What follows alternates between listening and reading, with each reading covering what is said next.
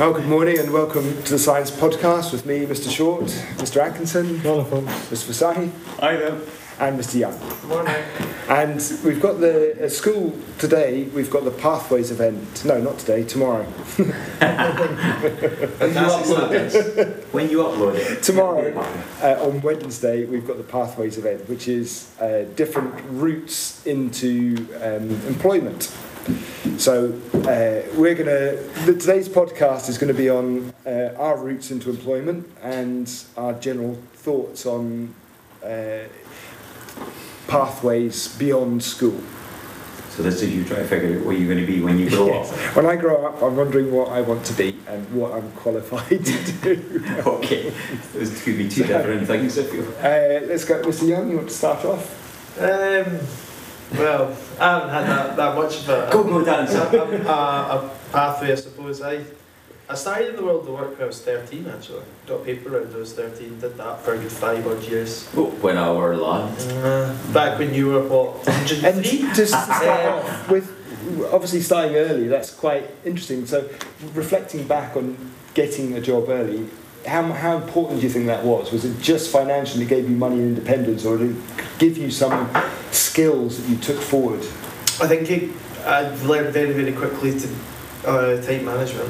Very, very quickly. What, punctuality Yeah, even even just getting there. So I used to start. I did it all seven days. Right. I used to start at six o'clock. Yeah. And in, in my head, the earlier I got up, the, the papers were in the building at six o'clock. So if I go up at six and do them at six, I get home, go back to my bed. uh, Why not stay in bed a bit longer? Well, but uh, But you were in a but month. then, but then you ha- if you stay in bed longer, yeah, you've still got the job to do. Yes. So if you get up and get it done, right. and then you go, you can Yeah. have, that, have the Yeah. rest of the day for free. I didn't get massive amounts of money for it, so I don't think it was strictly financial, but I think um, it definitely helped, especially at 13, 14, having that little extra money, you know, you can do things. And what but- changes did you make to your life to make sure you get up at 5.45 to get down there for 6? Nothing. Nothing. So you still went I to was, bed? I was, I was still. Well, I usually go to bed about ten, half ten Right. anyway. So I was, I was fine. Um, it was particularly tricky because I used to swim as well at the weekends. So having to paper round. Paper yeah. round, get up, get the paper round done, and then go to a gala in like Blackburn or Glasgow or Edinburgh or somewhere like that. It, you, just had to learn to, to essentially prioritise what was important, and as I say, time management was a big thing. And Right. that because of that, I had three years of experience by the time I got to uh, 16. I applied for a job at the ASDA at Falkirk, and I had that job at ASDA um, at 16. So, And all the way through university, um, I worked for ASDA. I jumped between ASDA and Aberdeen, and then ASDA and Falkirk. That was completely different. But I kept my paper go for two years while I worked at ASDA. So I had two jobs essentially. Um, and I was working all weekends for the, the first two years of my career at ASDA because I was at school Monday through Friday. But again, you get a lot of money from just working those two days. And again, about the, getting up early helped me because I was working so early. you've got your time management. So people skills. Oh, definitely. I don't think I maybe had. I don't think people skills kind of came into in, in the newspaper round because you didn't really speak to anybody. You No. walked around. I walked with the dog. But you have to work with the guy who But yeah, owns yeah. the shop. you have to be in constant communication. He used to phone me up. Like I, I think I demonstrated qualities that would be good in jobs. So I, I was very trustworthy. I, I used to get phone Reliable, calls, yeah. reliable. I was always there. If I needed help, I, I would, he would phone me up and I would go do it. I remember one time it was. Pretty key characteristics, really. Yeah, you've got to. You, you want. You want. You want your employer. You want your boss to, to think that you're reliable, and you don't like. Obviously, you're allowed to say no to certain things if they ask you, but you want them to come and say, "Look, I trust you with what, with your job. I know you're reliable. I know you do it well. I, I know you're not, you know, a slacker. Um, can you do this for me?" I, I think I worked in every single department in ASDA by the time that I left because people would just come and ask me to do. So- can you do a shift here? Can you do a shift? Off to uni, Off to uni then did anatomy uni, did my teacher training, and then straight into teaching after that. So I've kind of, I've never kind of been out of education in a sense. I've not had a break. I've not had a year out. At 17, I left school. Four years at university being an anatomist. 21, decided to be a teacher. 22, probation year teaching, and now I'm here. and would you has it ever entered your mind to change from teaching? Not not currently. Uh, see what first I see like. what well the thing is I see what my friends do. So my, we, we all have similar degrees. We're all, Yeah. we're all biomedical scientists, and um, one of them is no longer in science at all. He runs a bakery in Denmark. Um, which is it's still technically I suppose it's still technically biology Well, yeast. yeah, Um, but he's kind of a bit disenfranchised. He went down the PhD route, so he did an extra four years on top of what I did. And I think he became a bit, because he'd done science for so long, I think he kind of fell out of, fell out of science a bit. He kind of. It's not for everyone. It's not. And I think once you put that much e- effort and energy into it, and I know this is predominantly a problem with bio, biological science, if you don't go down the medicine route, it can be difficult to find a Yeah. well paid Yeah. job in that route Yeah. that you wouldn't get from, for example, so for, he could use his PhD and be and work when he was working in Oban, but he earns more running a bakery. And I think that was where he was. So That's a good point. So you've got the, also you've got the trade-off between how much you earn and whether you enjoy your job, perhaps. So he's kind of got both there. yeah, he's also, but then he has tried different things. So he, he wrote um, when he was in Oban, um, he wrote a book, a series of short stories, and published it because he wanted to. He's very much the sort of person that that I want to do it, so I'll do it. That's very good. And I very much admire that because I probably played it. I'm probably somebody who would play it safe rather than do Mm. that. And it's completely different personalities, but um, and he has a, a completely different pathway to me. Um, I don't think he would decide to come into teaching. I don't think he's got the temperament for it, maybe. But um, So that's good. So we've got um, key skills there: reliability, time management, and we've also got your characteristics, what you want out of your life or your employment. I think So- it set me up. Being going into a job that young, going into a, a shop that young, and working with people from loads of different ages, age groups. Mm. Like I work with people from my age, um, all the way up to you know 60, 65, and you get a lot of life experience from them. You get a lot of it, it benefits you communication wise, teamwork wise, Mm. and it also makes you feel good when people that are more experienced than you trust you to do things. Okay. Well, we'll just, But yeah. Mr. Atkinson, Hello. your your path, your pathway into teaching, So my pathway is and also any obviously odd jobs you've done on the way. I'll start in a similar sort of pattern to what Mr. Young was just saying. So when I was at school, as soon as I became old enough to start working, uh, I took a job in my local Morrison's. Uh, I was also a swimmer as well, so it's finding that balance between work, school, and Yeah, Keep because swimming up my starts pretty early. You're both up. Ready to pool, poolside for half five, Yeah. swim for two hours, finish at half seven, back home, dressed and ready for school, go to Yeah. school, and then back to the pool at night. So there's obviously a commitment straight away that you're that you're doing on an ongoing basis Yeah. as well. You know, you are it's something you want to do, but it's something you are committed to do. That's that's not a trivial thing to, to give up that many time Sure. and effort. It's- Swimming itself is, is you, you'll know Mr. Atkinson is you is very big commitment. You're up. Yeah. Well, I think I, I think I don't know about you, but I was Sunday, Monday, Tuesday, Wednesday, Thursday morning, galas on a Saturday, like. And I think there's the, the you probably had the point as well where you had to make a decision about whether you continued swimming Absolutely. or you picked up more shifts and, and worked. That's it. And that is a very tricky situation, especially when you get to senior school and you've got exams as well. Something has to give. That's and It's usually your hobby or your sport. Well, sport. it's, it's interesting because swimming is an individual sport, mm-hmm. very much. So you're doing it for yourself and how far you want to go. Whereas there's, there's not that team kind of pull. You're not in a rugby team where they need you as a in a, as a, in a position or in a rowing boat or uh, part of a tennis pair or something. Yeah, so you it's train with others, yeah, but you've got ultimately to you've got to time of manage yourself. and what you fit in. For me, it was Monday, Tuesday, Thursday, Friday, Saturday morning, Monday, Tuesday, Wednesday, Friday night. So, So- most of it was during the week. And in terms of your employment, um, how did you get through to choose what you wanted to do?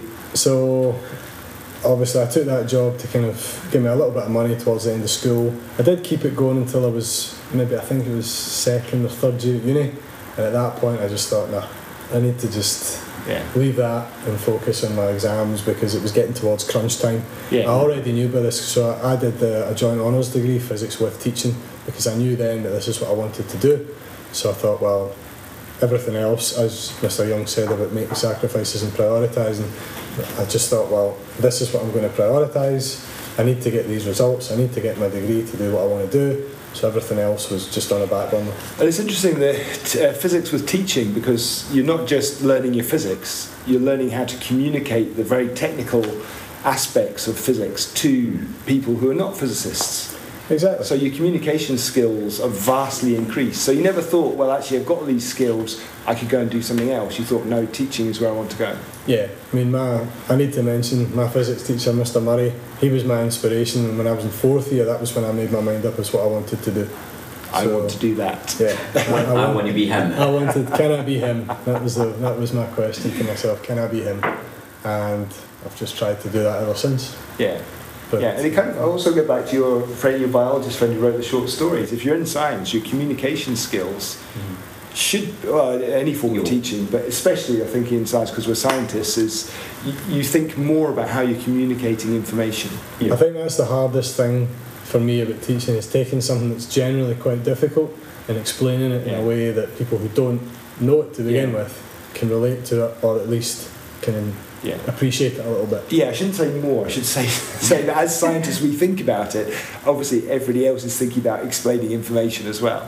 Um, it's just as Mm. scientists, this is our perspective. This is what. I think the best one of the best things about teaching though is when you do manage to even just get one or two people when you when you manage to explain it enough that one or two people get it and then actually seeing it branch out yeah. from those people because we're obviously speaking in our kind of bubble. We, Yeah. we, we, we have our language we use and we really look to people that understand the concept to help spread spread out the information. Like what people can tell and other people is completely different. And they can say the exact same thing as we've said, but in a completely different way, Yeah. and that that works. So I think that's one of the best things that you can you can Yeah. see in your classroom is that kind of interaction. So our skills now, we've got our reliability, um, time management, and obviously reflecting. You've got to remove some things for what you want to do to focus on your priorities, and our communication skills as being top at the moment. That's, that's what's come through from the discussion. So, Mr. Forsyth, not not directly into school. So before Christ, what did you do? Uh, similar to you, I was a paper boy, and uh, I will surprise everybody that I wasn't a, a champion uh, high jump. but at that point, but I um, paper round to start with, and did that. I was still in primary school when I did uh, the paper round, and Good start early. it That's started early. Uh, similar sort of thing actually, because I was I was up early, I was punctual, and I did all the things I was kind of asked to do because I'm just generally a good guy. Um, the guy who ran who ran the paper shop uh, on a Saturday morning and a Sunday morning, I would after I'd done my round, I would help him in the shop. So I would be serving in front of the shop as well. I, again, I guess guys ties back to what you were kind of saying about that, and that trustworthiness piece. And you know, it was it was generally it was a good experience. You were talking to a lot of old people that are coming in uh, and serving them. I from there I ended up. I got a job in Tesco's. I was pushing trolleys. Hardest job I ever ever did. That was ridiculous because I was just a wee lad shoving the trolleys. I did that for a couple of years, and by this kind of point, I was in high school, um, and then I got taken indoors so I could put on groceries. And at that point, it wasn't just a case of putting things off the cages onto the shelves. You had to price the stuff, so you were all the stickers, etc. And moving the cages around the big warehouse, clearing up, restocking at night, all that kind of good stuff. I did that for years, I, right up until I went to, to uni. I, at school, I didn't know what the hell I was going to do after I left uni, so I, I pretty much made sure that I was, I was good and I wanted to do well, so I, I put in a lot of effort and I got good grades, but I had quite a quite a broad uh, set of uh, qualifications, but I had economics and I had uh, maths and physics and chemistry. Chemistry I wasn't going to do. Chemistry I did as a, now we call it National 5, but then it was an O grade. I did a crash O grade in my fourth year, so I did my third and fourth year in one year. It's easy. It was a really easy um, qualification compared to the hires, I thought, because they were difficult. And I did this whole grade that, that seemed a lot more straightforward. So in my um, in my sixth year, I ended up doing the um, I did the hire for chemistry. I did my the rest. I added on a few more hires. I also did like typewriting and word processing. And back in the day, that was a that was a Scott SCOTVEC module. You know, that, that's the old style. And how's your typing now? Still touch typing? Eh, it's not quite, but it's, it's quite funny. It's one of these kind of skills that you, you take on to fill your timetable. But you know, you know, generally, uh, it was going to become useful when I left school, I was doing a degree in Glasgow. I was doing mathematical sciences, so I was doing maths, computing science, and physics, and I did it for a year, and I hated it. Um, I was engaged by that point, and I knew I was, you know, the, this is a real thing. I've got a real life coming, so I've got. A, I'm looking for a job at the end of that. I did a year at Glasgow Uni, did the exams, did okay in the exams, but I looked in the mirror and I thought to myself, I don't know what the hell I'm going to do with this degree. I couldn't see a job for myself that I could support myself. Which is quite important because this is what the pathways is yeah. about: seeing your future and what you can do. Because you might, you know, if you'd had more information, you might have thought, well, actually, this degree will lead to a whole host Indeed, of careers. Absolutely. Um, I guess I, I, was probably I was mature but still quite young. Yeah. Um, and then I looked and got myself in a bit of panic. I went and spoke to um, lecturers, etc and I looked at other courses and I changed my course entirely. I changed to applied chemical sciences at Edinburgh. And the handy thing with the applied chemical sciences, I like chemistry. There was a lot of maths within it. There was uh, within the course itself. There was a load of other bits and pieces. There was chaos theory. There was a load of physics in, in there as other modules. Looked a really interesting course. The thing that attracted me on it was that the degree had a year's industrial placement. For me, that was a that was a try before you buy. That's a year to work in an industry that is tied to your qualification, and you can see whether you actually want to do it or not. So you got there was an opportunity to work in two places. I actually ended up working in one. So in, after my second year, I was working down in Harlow Essex for a, a plastics company, a styrene butadiene resins, a latex company that were there.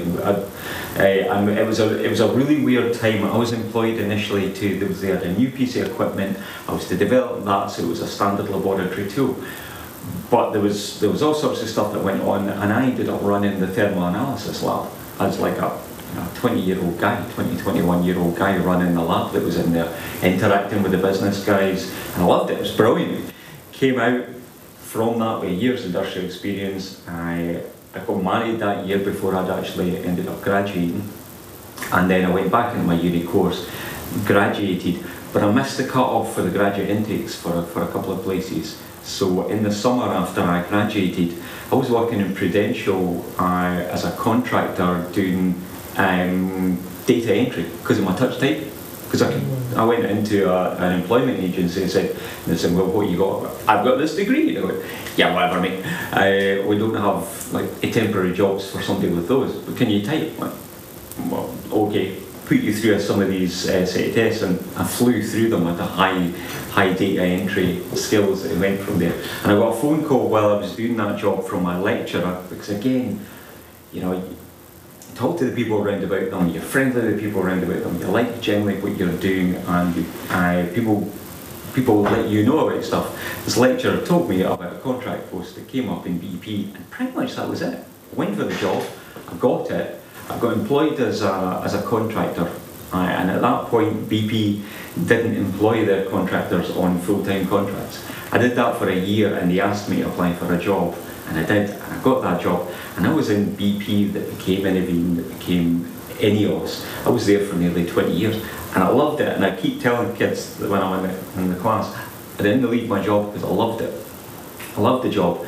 I was, I did everything. I was, I travelled the world. I, I went and presented at conferences. I interacted with business. I was involved with quality assurance.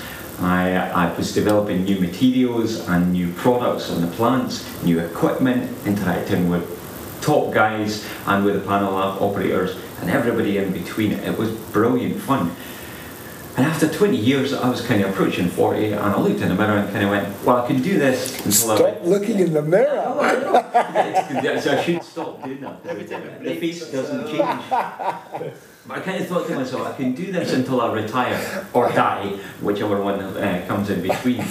Or I can do something different. I can do something, restart again, do something different. And I guess becoming a chemistry teacher is still using a load of that chemistry, but again, it was a lot of the chemistry that I'm doing now that I hadn't touched for 30 years. Yeah. When I went in to do the PGD, But also, you've not got the. You've gone from a job where you had a like an, um, an apprenticeship. Yeah. You had a bit of time in there before you finished, before you decided that's what I want to do. Uh, but in teaching, that's more of a step off a cliff edge, isn't it? You, Yeah, you're kind of absolutely. like you're fully committed. oh yeah, That's what you're making the change from. And I mean that when I when I uh, decided to do that, um, I mean we sold our house. We I, we moved to Edinburgh so I could do that course, do the PGDE course. Didn't know where I was going to be working. I I'll, I'll make, no bones about it. The the money I was earning as um, an employer, an employee at Ineos for BP to where I am as a teacher is completely different. It was very very different. And that's probably another thing is that Nuts. whilst we say no wrong pathway, if you've gone that far into your career, there is a s- severe financial cost to changing, isn't it there? was huge, huge. And when I started doing the teacher training, I mean, I, I approached a point within that teacher training when I actually thought to myself, can I do this? Yeah, Can. I actually do this? And you know, I was committed. I'd, I'd throw in everything to the wind. Uh, and I I Which think is there's, probably- there's always a well, there's- I think every teacher has had a point. I think that's, that's one thing that maybe nothing's like, easy. I, I, there, there are people. There are always people you talk to and they want to be teachers. Yeah. But there's always one point in every teacher's training, and you probably everybody. If I'm saying about this right now, will remember it. There'll be one point where you thought, "Can I do this?" Sure. There'll be one one thing, one one point, and then it's whether you continue and bar through and you, Absolutely. uh, or you change pathways. But it'd be very, it's very interesting because, like, listening to that, that sounds like for you, Mr. Forsyth, like you like to take a risk, you like to take a gamble.